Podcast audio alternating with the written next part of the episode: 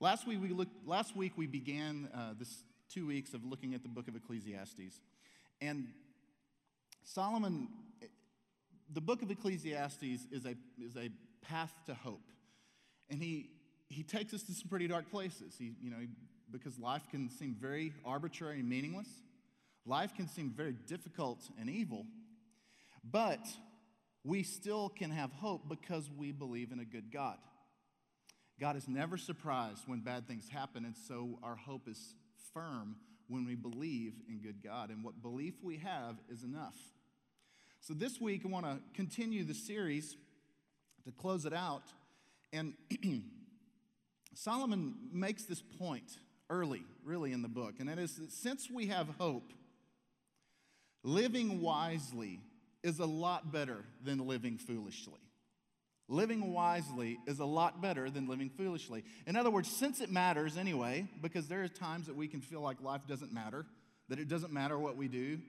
Well, since it does matter, being wise is a lot better than being foolish. He says it over and over again. One of the verses uh, in Ecclesiastes is Ecclesiastes two thirteen. He said, "I saw that wisdom is better than folly, just as light is better than darkness." Wisdom is better than folly, just as light is better than darkness. We can stumble along in the darkness if we want to, but why would we when we can have some light? So the question is, what's wisdom? It's a pretty good question. Wisdom is related to knowledge, but it's not knowledge because you can be wise and not have a lot of knowledge.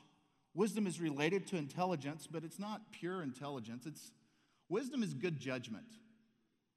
Wisdom is the ability to make good choices in a given situation. It's situational. You know, and it doesn't take much to find bad judgment. You know, if you've ever searched YouTube, just, just try it, and forgive me now for it, but YouTube fail video, and just start laughing because, you know, people have bad judgment, and they show us all the time. You know, in a, if it's twenty degrees outside, and you are in front of a pond or a swimming pool, you probably shouldn't try to jump into that pool for a lot of reasons. One, it's going to be really cold, or it might be iced over. Either way, it's just a bad deal, bad judgment.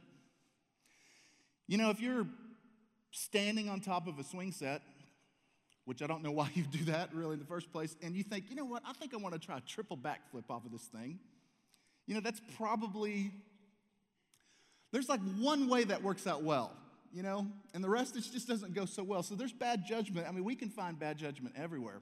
I'm so thankful that I was not in college in the era of cell phones and camera phones and social media. I'm so glad for that. I told a college story last week. I'll tell another one today. My roommates, uh, I lived, the, the roommates that I lived with, we had one rule in our house, and that rule was don't get mad. Because something was going to happen to you. We, you someone was going to mess with you in some way. Literally every day. Four out of five times if you were taking a shower, there would be someone be, would try to pour a uh, pitcher of ice water on you in the middle of your shower. That, that would happen. It was consistent that if you walked around the corner, someone was going to throw something in your face before you even knew that it was going to happen. I mean, it was just, there was always something happening to us, and so we were always doing something to the other people. We had one guy, poor guy, moved in my senior year.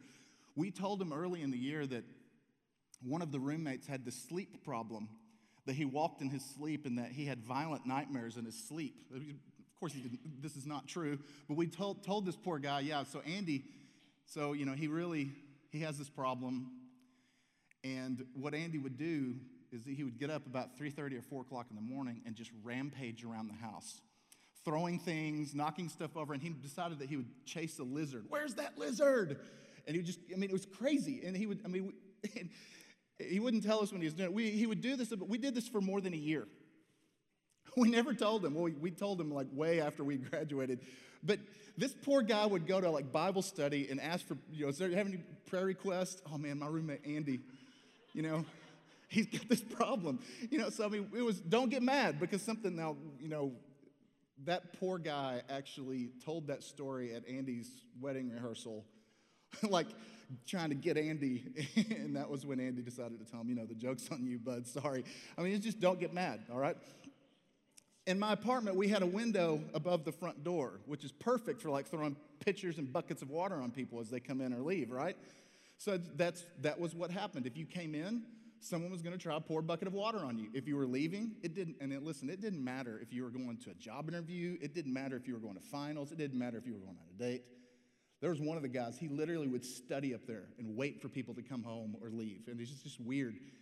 So we had umbrellas. I'm not lying. We had umbrellas. Like, it'd be a perfect fall day, and you'd come out to the door, go to the door, get your umbrella, open the umbrella, open the door, and walk out. And you were glad you had an umbrella because somebody poured a bucket of water on you. So wisdom is situational.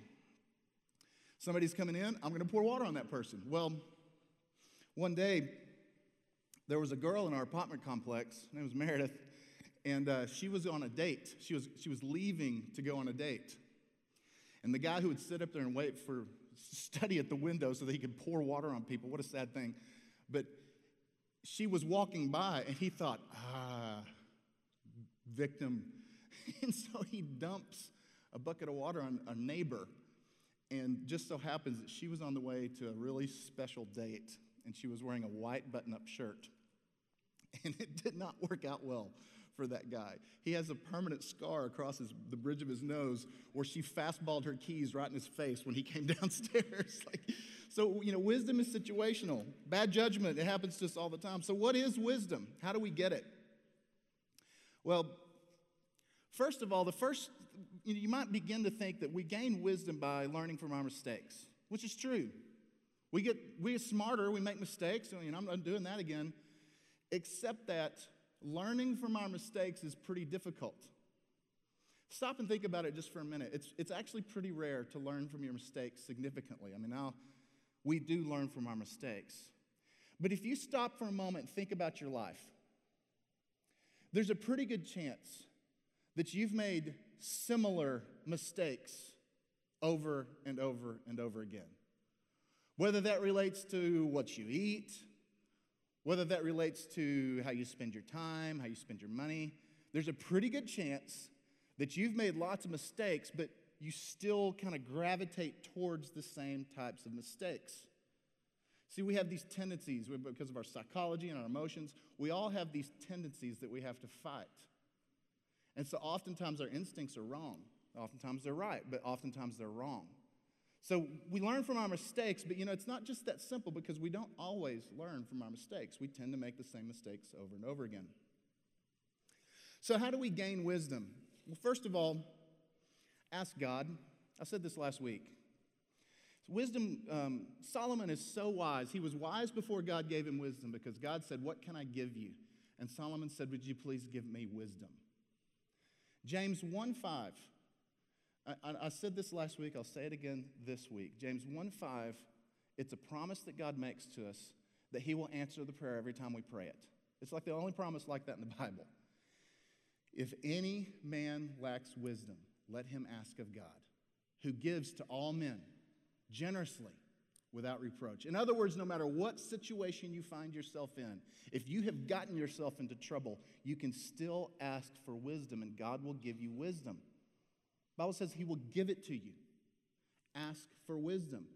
Do it daily. Make it a consistent prayer. One of the things you should pray every time you speak to someone, and it's an important conversation, every time you stand up in front of a group, every time you have a decision to make, you should begin the whole thing by asking God for wisdom.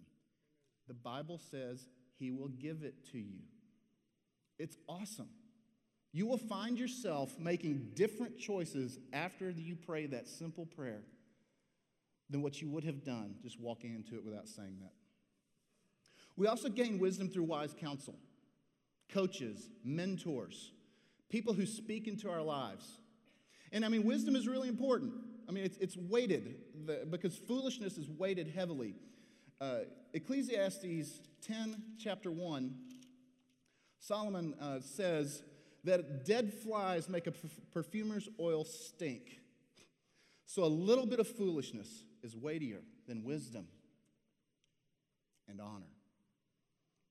Wisdom is, foolishness is so destructive that just a little bit of it can jack up a bunch of good stuff. We all know the story.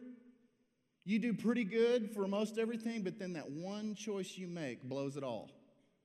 So wisdom is vital. We should ask for it. And then when we seek wisdom, we seek wise counsel, mentors, coaches who speak into our lives. And here's where Proverbs come in. Proverbs is part of the, uh, the book of Proverbs, but Proverbs is this type of biblical literature. It's not simply biblical literature, but there are Proverbs in the Bible. Uh, the book of Proverbs, Ecclesiastes is full of Proverbs. There's other places in the Bible with Proverbs. Proverbs are like coaches or mentors or wise counsel.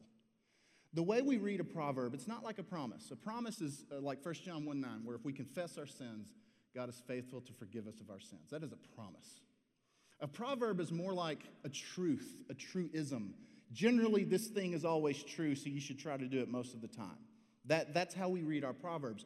And Solomon wrote these things down. So in a way, by reading through Proverbs and the wisdom literature of the Bible, we can be coached by the wisest man who ever lived. So some of the things he says, just uh, I picked a few just randomly. He says in, in chapter ten, verse twelve, he says, words from the mouth of a wise man are gracious, while the lips of a fool consume him. That's a proverb. The words of a wise man or woman are gracious, but a fool runs his mouth and it gets him in trouble. So as a coaching, as a mentor, as wise counsel, we can take from that that in general, we should be speaking graciously when we have the opportunity, because it's always more wise to speak graciously than it is to pop off and mouth off. It's just wiser to speak graciously. We lose nothing by speaking with grace. We risk lots to lose when we run at the mouth. Another proverb, chapter seven, verse twenty-six, I think about narcissists. I discovered more bitter than death is the woman or man whose heart is snares and nets, whose hands are chains. One who is pleasing to God will escape from that person, but the sinner will be captured. More bitter than death are the relationships that we have with people who put their hooks in us and snare us and keep us. The wise person gets away from those people if it's possible. Seems pretty simple. But for some reason, again, we look at our tendencies. We have a tendency, we can have a tendency to get suckered into relationships where people are selfish and they dig their hooks in us. And it's more bitter than death, is what Solomon says. Again, just a coaching, just some mentoring. He says, I love this because it's just so practical. Chapter seven, verse twenty-one. Do not take seriously all words which are spoken, so that you will not hear someone cursing you. For you have also realized that you likewise have many times cursed others. So Solomon, again, he's a mentor. He's saying, look, ease up. Don't take it so seriously when you overhear someone saying something bad about you. However it is they choose to say it, whether it's behind your back or to your face or to a friend or on Facebook or wherever, just, you know what, don't take it so seriously.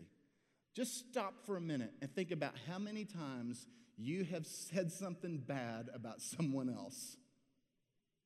Just ease up. Don't take it seriously. Again, just wisdom. Solomon says that the ability to identify and appreciate good is the essence of wise living. The ability to identify and appreciate good is the essence of wise living. Chapter two, verse twenty-four. This is the man who did so much, researched so much, built so much, ruled so much, owned so much, did so many things. He says this. A person can do nothing better than to eat and drink and find satisfaction in their toil. This too I see is from the hand of God, for without him, who can eat or find enjoyment? He says something like this four or five different times in the text, in different ways. Eat, drink, and be merry. Now, he doesn't necessarily say for tomorrow we die, but that but he does, you know, we've taken the, that out of context, but he does say, look, I've done all this stuff, and I'm going to tell you the best thing in life is when I can eat and drink and have some enjoyment with the people that are in my life. Just simple joys. The ability to appreciate good is the essence of wise living. This is offensive to us often in our culture, because we are the culture that says more. You can be more. You can do more. You should achieve more. It's not just A P. It's I B now. It's, you know, we, you, you have to accomplish so much in your life. It's like we are addicted and we're sick in that we think more is always the answer. Better is always the answer. And so this is kind of offensive to us to have someone say, you know what? Chill out and be thankful that you have some time to chill out. That's kind of hard. You know, the Solomon says in four, chapter four, verse six, he says, better is one handful with tranquility than two with toil and strife. Think about that. Better Better that you have a little bit with peace than you have more with toil and strife. And I, like I said, I stop and I think about what we trade so often when, when we go for the bigger house, the new car, the more, the more important job. There's a cost with more. There's always a cost that comes with it. And oftentimes we don't count that cost and we lose the tranquility. Jim Collins, there's a saying that came out, you know, it was, it's actually been around for a while, but Jim Collins coined it. He said, the good is the enemy of the great. Jim Collins wrote the book Good to Great, which is actually a pretty good book. But that phrase, the good is the enemy of the great, it's meant to inspire us that, you know, hey, you know, good is, yeah, it's cool. Good is good, but hey, you can't settle for good because we want to be great. Which... okay, that's cool. I'm not sure that ever, I mean, in the book, he talks about how, for the most part, things were pretty good, but, you know, we, we need to be great. I'm not sure that we always have good. Good is a pretty lofty thing. This saying, good is the enemy of the great. I did a little bit of research on this. It's completely backwards from, like, the wisdom of the ages. Voltaire, the French author, said one hundred percent the opposite thing. He says the best, the best is the enemy of the good. In other words, we trade good by trying to get the best. Confucius, you know, six, seven hundred, five, six hundred years before Christ, Confucius was, you know, a philosopher. He said, better to have a diamond with flaws in it. You know, because we all want a diamond that's like white and perfect, right? Better to have a diamond with flaws than to keep searching to find the perfect pebble. So the diamond with flaws is a lot more valuable than to continue seeking the best. Shakespeare wrote, this is in King Lear, the Duke of Albany, who's like the good guy. Uh, he says, I want to get it right. He says, in striving to be better, oft we mar the good. In striving to be better, we mar the good things in our life. Backwards. Seeking more is the enemy of a good life. About a decade ago, I got fixated, and I'm going to tell a couple stories here. None of them make me look good, so feel good about that. About a decade ago, I thought, you know what? I really want an off-road truck, all right? I just got to have an off-road truck because, you know, here in North Texas, you know, there's a lot of Baja racing that happens around here, you know. I mean, there's a lot of desert. And I didn't want just any off-road truck. I wanted a two-wheel drive pre-runner, which, like I said, that's straight-up desert racing. And there's no desert around here. I mean, I, I just had I just got fixated on it. And so I bought a truck. I bought a truck from a guy in El Paso because it had, like, the perfect setup. So I, I literally flew to El Paso and drove my new truck, new to me truck home. It was purple, all right, purple and gray. I kept saying it was electric blue. It was purple. It was just purple, all right. So I took that thing home. I just we just had our first son, Zane. Ter- you know, I, this all plays into these tendencies, right? Like I, I was starting to feel a little constrained, midlife crisis kind of starting to hit. I'm not having exactly what I want, so I want to go out. I want to go for it. I want to get something awesome that I want. So I take this truck, and the first thing I do with it is I cut. I take an angle grinder, and I cut the suspension off of it. Because you know what? I need a tra- I need nineteen inches of front suspension travel living in Dallas, right?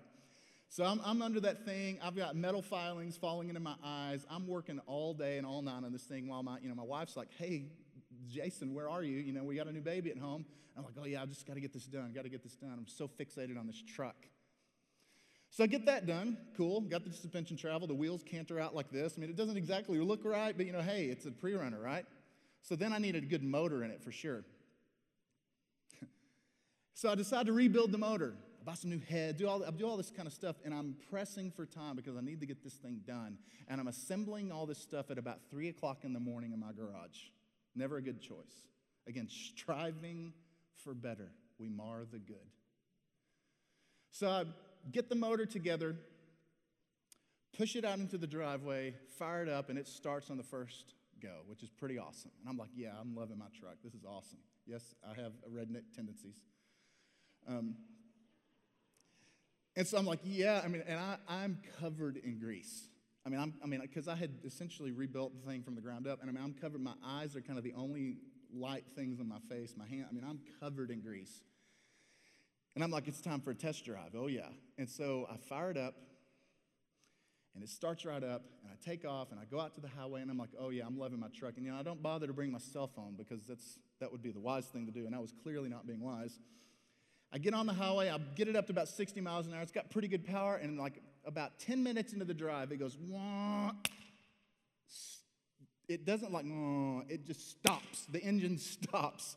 And I start rolling, coasting down the highway, and I make it up, you know, an up and off ramp, and I, I roll into a Sonic parking lot, and I'm like, great, I've just blown up my motor. I mean, because I, I had, I, that's what I did, I blew up the motor. I put something on backwards, and you know, and at three o'clock in the morning, you can't see very well. So, you know, that's a hard, con- that's a hard phone call, by the way, because I didn't have my cell phone, so I go walking into Sonic, and I'm covered in grease, and I have to call my wife, sweetheart, you know, she's so gracious and patient. Uh, I blew up my truck. And we wound up spending another several thousand dollars to get the thing fixed. Never ran right. The transmission went, and I wound up just selling the whole thing in the first place. In the, in the end, I sold the whole thing. That's not, now that may be a story that I tell about something that I do, but we probably could collectively tell lots of stories about houses that we bought that we shouldn't have, or new cars that we bought that we shouldn't have, or jobs that we took that were much more taxing than what we thought they were going to be. In seeking the better, in seeking the, the best, often we mar the good and we miss it. We just miss the good. Solomon says there's nothing better than to eat, drink, and be merry with the people that are important in your life. There isn't anything better than that. That's the best that there is. We should celebrate good. It's hard because when you think about human nature, go back to the Garden of Eden. God says to Adam, we've given you all of the trees of the forest except for one. One. So I don't know how many trees there were in the Garden of Eden, but I'm guessing that there were at least a million. I mean, a lot, right? Because it's the earth and all. Of all the trees on the planet, all of them you can have, but you can't have one. Adam and Eve say, I got to have that one. It's human nature. We have to learn to celebrate the good. Kid brings home a test. One of the worst things we can do is, point, I mean, let's say the man in ninety-five, one of the worst things we can do is ask him what went wrong. Nothing went wrong. They made a ninety-five. Celebrate the good. Our brains can mess us up with this a lot. Tell another story. Several years ago, I had several surgeries in a row. I had a, an accident and several reconstructive um, surgeries, and I'd been on painkillers for a long time because the surgeries were in a row, and I mean, I, I guess I was on painkillers for probably nine months or a year or more. And not just a little bit, a lot of painkillers, because it was I had a pretty extensive reconstructive surgery. And it came the time for me to stop taking painkillers because, you know, you should stop. I mean, there's, you know, it's not something you should keep doing. So I stopped, and my body went into revolt. because I had gotten adjusted, you know, I had, I had become acclimated to using them. My body was, you know, dependent.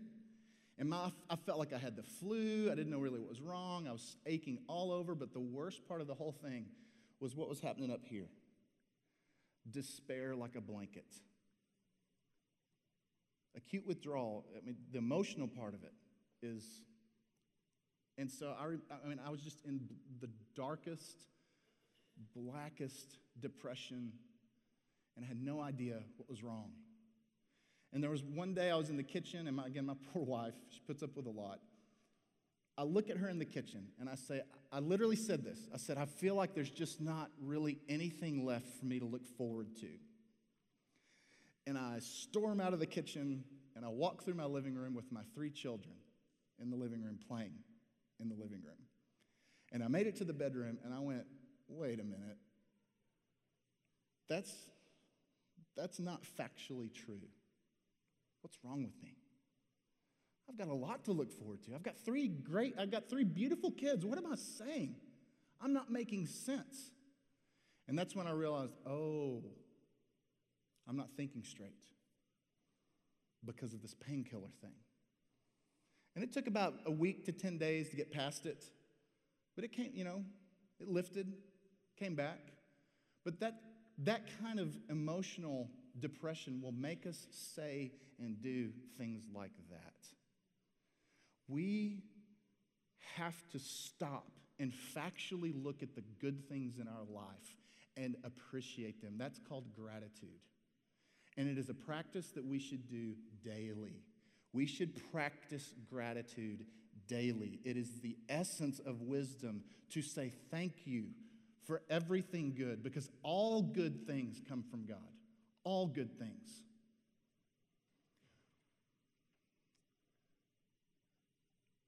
We should take the time when someone does something for us to say thank you. We should make the effort to say thank you for the things that people have done for us from the past that we may have forgotten. We should stop daily and thank God daily for the good things. And if you, you have good things in your life, I promise you. At the very least, you have Jesus, which is everything. Stop, slow down, hit the brake pedal, decelerate. Make a, begin making a list. Literally write it out if you need to. The good things in your life. They will far outweigh the negative. We tend to fixate on the one tree when there is a forest of good behind it. The wise person focuses on the forest. Gratitude. You know, I just want to say about some, some things, you know, like, like I said a minute ago about jobs. Some jobs just aren't worth it. The amount of work you're going to have to put in, what it's going to take from you, it's not worth it. One handful with tranquility versus two handfuls with strife and toil. Sometimes buying the new house, you know, it's just not worth it. Like you're just, you're just getting more square footage or you're getting a bigger, I mean, sometimes these things just aren't worth it. I know so many couples who get, for whatever reason, bored. And there might be a neighbor or someone at work or someone from your past starts feeling, start feeling a sense of attraction to that person, even though you're married and have been married. Can I just say, I want to talk specifically about that. That's not worth it.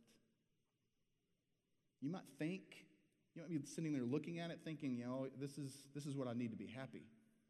And I'm just, it's just, a pro, it, I, every situation is different, but in general, it's not worth it. The cost is massive. Infidelity costs everybody. Slow down. Take time to acknowledge the good in your life. Take time to do it to yourself. Take time to do it with the people in your life. That is the essence of wisdom, the acknowledgement and appreciation of good.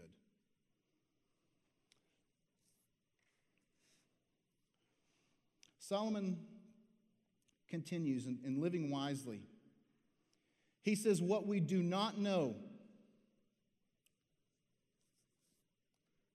is much more than what we know.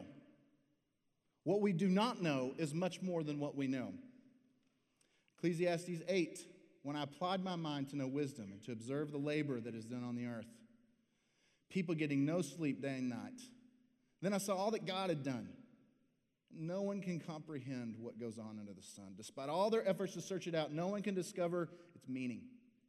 Every, even if the wise claim they do it, no, they cannot really comprehend it all. Can't comprehend it all. So to kind of help with this, you know, the point is that there's a lot more that we don't know than what we know. A lot more. And that's just kind of the beginning point that we need to take with life, is that there's more that we don't know. I've, I've did a little graph for this to kind of help us. So let's put up, it's a pie chart, you know. Uh, let's put up the graph of, of what we do not know, all right? This is the graph that represents the amount of knowledge that's out there that we don't know, talking on a cosmic level, on a theological level, on a personal level, just in knowledge in general, okay? Because Solomon, in his book, goes wide and deep. The, so this is a pie chart representing what we don't know. Let's go ahead and add this, the piece of the pie that says what we know. Yeah, see, it doesn't really change. We couldn't get the pixels small enough, all right? So, I mean, think about this just for a minute. What we don't know on a cosmic level, time, gravity. We're not exactly sure how those things work even. And yet, right now, we are all the subject of time and gravity. We're, we're not even sure how it works. We think have some theories. There's so much in the universe that we just don't know. Theologically speaking, we hold to a systematic theology because it's the best way to kind of get at the belief systems that we have. Systematic theologians take the Bible and you read the whole of it and you make uh, statements doc, called, called doctrine about what the whole Bible says about God. But God is a lot bigger and a lot more complex than what could be contained in a single book. So, for instance, in the- theology, the Trinity, the Father, the Son, the Holy Spirit. If you've been around church, you've heard those terms. You understand that language. God the Father, God the Son, God the Holy Spirit. And yet in the Bible, there is no, like, Trinity verse. There are places in the Bible where we see all three persons of the Trinity, and so we kind of extrapolate out, this is the Trinity. But there's just so much we don't know about how that works. Personally, anytime you assume that you, you assume someone else's motives for anything they do, you're just setting yourself up because there's always more to a person's story than what you know. Always. Cosmically, theologically, personally, there's always more that we don't know than what we know. What that means for the wise person is the wise person lives with a sense of wonder and an openness to learn. Wise people are not closed-minded. That doesn't mean you believe everything that someone says, but it's really foolish not to listen at all. Wise people approach life with an openness and an open-mindedness and an open heart. Wise people lead with questions instead of statements. Something happens at work. Someone's late again. Instead of just, it's always wise to ask, is everything okay? Because the last thing you want to do is tear into someone on the morning that they've had an accident. Is everything okay? Wise people lead with questions. There's so much more that we don't know than what we know. There's a statement that one of my very favorite professors of all time uh, begins his class with. It's uh, Doctor Glenn Kreider. Uh, and I'm, I'm going to have us practice this right now because it's just really healthy, okay? He asks his, he has his whole class repeat after him. And so we're going to we're going to do this little exercise, all right? It's a really healthy thing to do. Everyone, I want us to say in a moment, I might be wrong. I might be wrong. Powerful statement. I might be wrong. So let's all try it. One, two, three. Wow, you guys are good at that. It's good. That's not saying anything. You're not giving anything away by saying that. Because the truth is, you might be. Now, there are some things we can know, some things that we can, there are some hills worth dying on, but we die graciously when we die. There's so much that's just not worth getting upset over because, you know what, I might be wrong about that. I'm not exactly sure how the inner workings of the Trinity goes, so I'm not really going to get into a huge argument about, about that. I'm not exactly sure how God works out free will plus predestination. I don't know how that works out. I really don't. But I know both are talked about and, and uh, put forth in the Bible. So I'm just not going to get into a huge argument over that because I'm not sure how God does it, but I, I trust that he, he does it because that's what it says. I might be wrong. It's a good thing to remember. Talk a minute just, here, just for a second about social media. Social media is the most powerful broadcasting tool in human history. More powerful than any T V, individual T V or radio station up until social media took off. And when I look at what people say on social media, can I just encourage you that, I mean, Solomon says in chapter one of the Proverbs that fools multiply their words. So, on your Facebook page or Twitter or whatever it is that you use, if you feel the need to jump into a, you know, an argument about any video that you've seen or any scandal, can I just encourage you that we, there's always, always more to a story than what we get in an article or a blog post on Facebook. And so, social media is probably not the best place to spout hot opinions about really anything. Social media is so powerful. Somebody on the other side of the world can read what you've read, what you wrote, and it's just not a very good place to multiply your words because it is multiplying them into a megaphone that goes around the world. And listen, you might be wrong.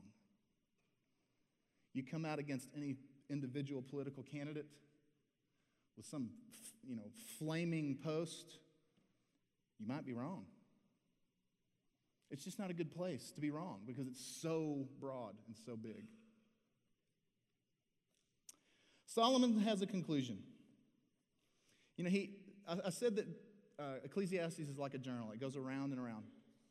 But he does come to a conclusion. He says it. Uh, it's in the last two chapters of the book. Solomon's conclusion. Honor God. That's his conclusion. Pretty simple. Honor God. Chapter twelve, verse thirteen and fourteen. Now all has been heard. Here's the conclusion of the matter. Fear God and keep his commandments, for this is the duty of all mankind. For God will bring every deed into judgment, including every hidden thing, whether it is good or evil. Solomon had a very high view of God. That last section there, God will bring every deed into judgment, including every hidden thing, good or evil. I thought of the, the book by Oscar Wilde, The Picture of Dorian Gray, where the guy, he never ages, but he's got a portrait made of himself that ages, and like if he's got these horrible habits, the habits show up on, somehow in the portrait. And I often wondered what a portrait like that would be of me, that just a portrait that included all the bad stuff that I do. You know, because I present this, but, I, there, but there's another part of me that, you know, and I, I've often wondered what, what it would be like if we just showed the stuff that we do, if it just showed. And the truth is that God has that portrait of each of us. He sees it all. And Solomon had a very high view of God. I'm not sure that culturally we get this because we are so um, democratic in the way we approach everything. And God's not really democratic. He's not even a republic. You know, it's a democratic republic. God is God. Solomon said that when you come to the house of God, you should watch your step. Don't make a vow that you don't plan to keep. He said, don't speak the words of, fool, of a fool in the house of God. It's just not wise to do so because God is God. He's got that picture of you, and everything will be brought to light someday that we've done. And so you know what the wise person does? The wise, per- wise person honors God. And for the, any of you out there who might be um, I'll just speak real, you know, factually about the situation. If there is a God, and he cares about how we act, it just makes sense that we would honor him. That just makes sense. That's wise. And I'm not willing, you know, I made the choice a long time ago for a lot of reasons. But man, when we pretend that, when we act like there's no God and think that our actions don't matter, we are gambling with our very souls. It's just not worth it. Honor God. That's what a wise person does. He says to honor God in your youth. And then he goes and he paints this word picture of what it's like to get older. And here's the truth. It is easier to honor God when you're young. We kind of get the thing backwards a lot. We think that, you know, young people, teenagers, young men and women, they, they have a problem following God because they're so wild and crazy. But the truth is that the older we get, the more responsibilities we have, the more hooks that culture sticks into us, the more bills we have to pay, the more that rides on everything we do. When we, it's just much more difficult to follow God with a whole heart when you have all of that riding on you. It's better to learn how to do it when you're young, because then when you're older, you just have the habit. I want to close this with this thought. I think the book of Ecclesiastes is about faith. And I think that overall, if there's one thing you can take away from today, it's the need for gratitude. A good life is a life of gratitude, because you have good things. You've got to stop and slow down to appreciate them. You do have them. Jesus sent, uh, God sent his son Jesus to die for you. There is no greater gift that anyone could have ever given. You always can be grateful for that, because that is the thing that takes a person from death to life. Is a relationship with Jesus, and we all have the opportunity to do that. Practice gratitude. Start there. And if you have not done that yet, let me encourage you that today would be a great day to trust Jesus. Let's pray together.